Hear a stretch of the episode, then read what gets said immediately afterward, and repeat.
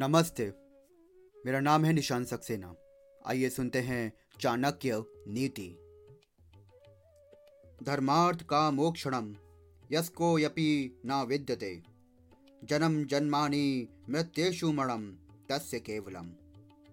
अर्थात, जिस व्यक्ति के पास धर्म, अर्थ, काम और मोक्ष आदि इन चार पुरुषार्थों में से कोई भी पुरुषार्थ नहीं है तो वो बार बार मनुष्य योनि में जन्म लेकर केवल मरता ही रहता है।